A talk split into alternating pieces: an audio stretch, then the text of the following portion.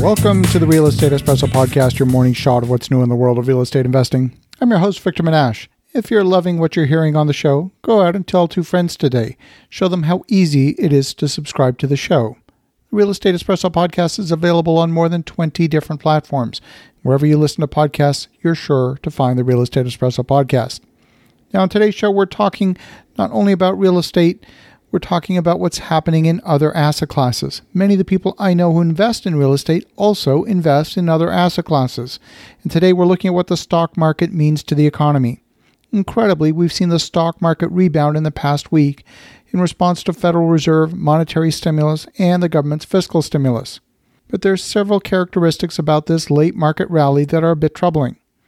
Number 1, the volume of shares being traded is way down. Not only that, the market index is being influenced by a smaller number of companies than perhaps at any time.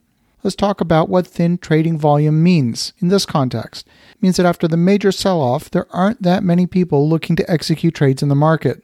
So a smaller number of buyers or sellers can significantly influence the price of a stock. The prices have gone up in the past week, but the buying sentiment is not broadly based. It's very narrowly based, and that means it's quite fragile a similar size sell off could easily crater prices. Number two, let's talk about patterns of investing. I'm one of these folks who believes in investing on the basis of fundamentals. There's another school of investing called technical analysis, and that's where you speculate on the market timing using market psychology. Terms like bull market and bear market come from the world of technical analysis, where traders aim to time the market.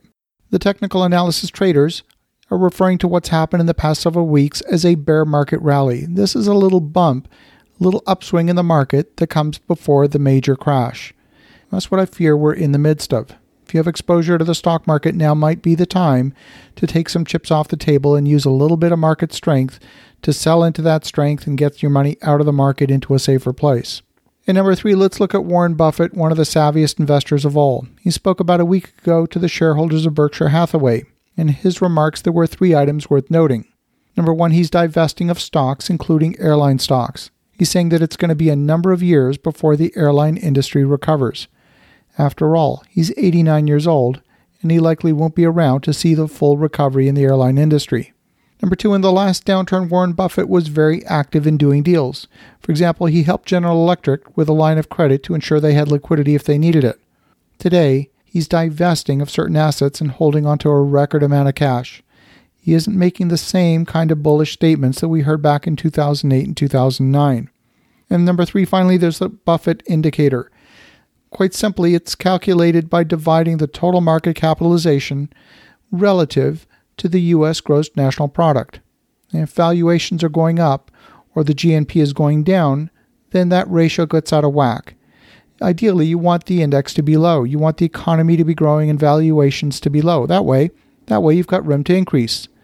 This index is a good measure of where valuations stand at any given moment.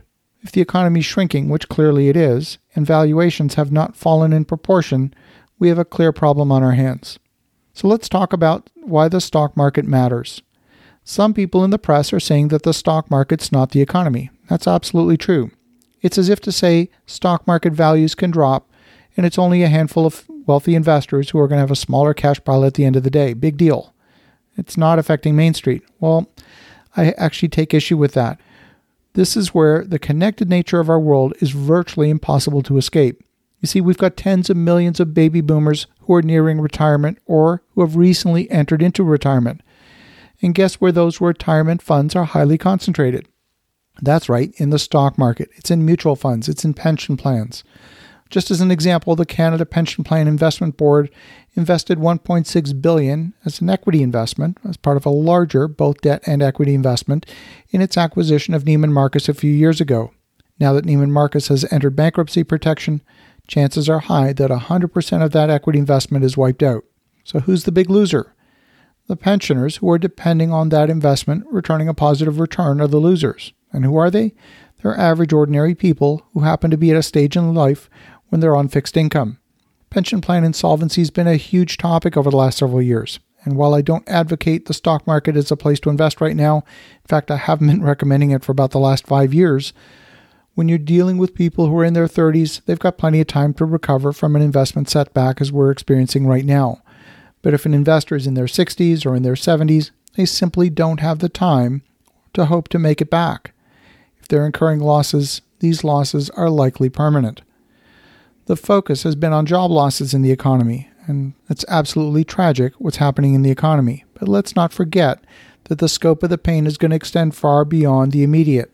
If retirees suddenly lose 30% or 50% of their retirement savings because of a stock market crash, their spending power has been diminished for decades to come. As you think about that, have an awesome rest of your day. Go make some great things happen. We'll talk to you again tomorrow.